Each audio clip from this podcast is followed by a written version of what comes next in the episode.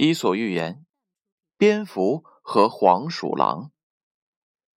蝙蝠不小心掉到了地上，被一只黄鼠狼给抓住了。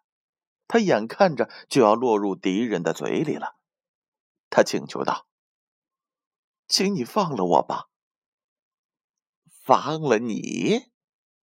黄鼠狼阴森森的回答：“我可天生就是你们这些鸟类的敌人。”不不不，我不是鸟。蝙蝠连忙辩解道：“我是一只老鼠啊。”于是黄鼠狼放走了蝙蝠。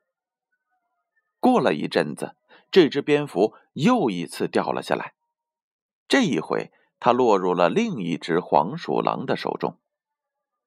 请你放了我吧，他又请求道。不过，这只黄鼠狼。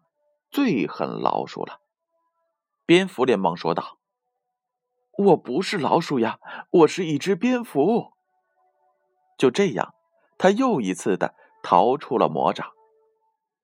从那以后，每当遇上危险的时候，蝙蝠只要更换名字，就会死里逃生。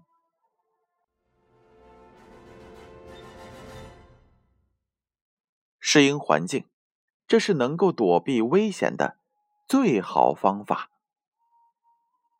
故事八点半，建勋叔叔与你每晚相伴。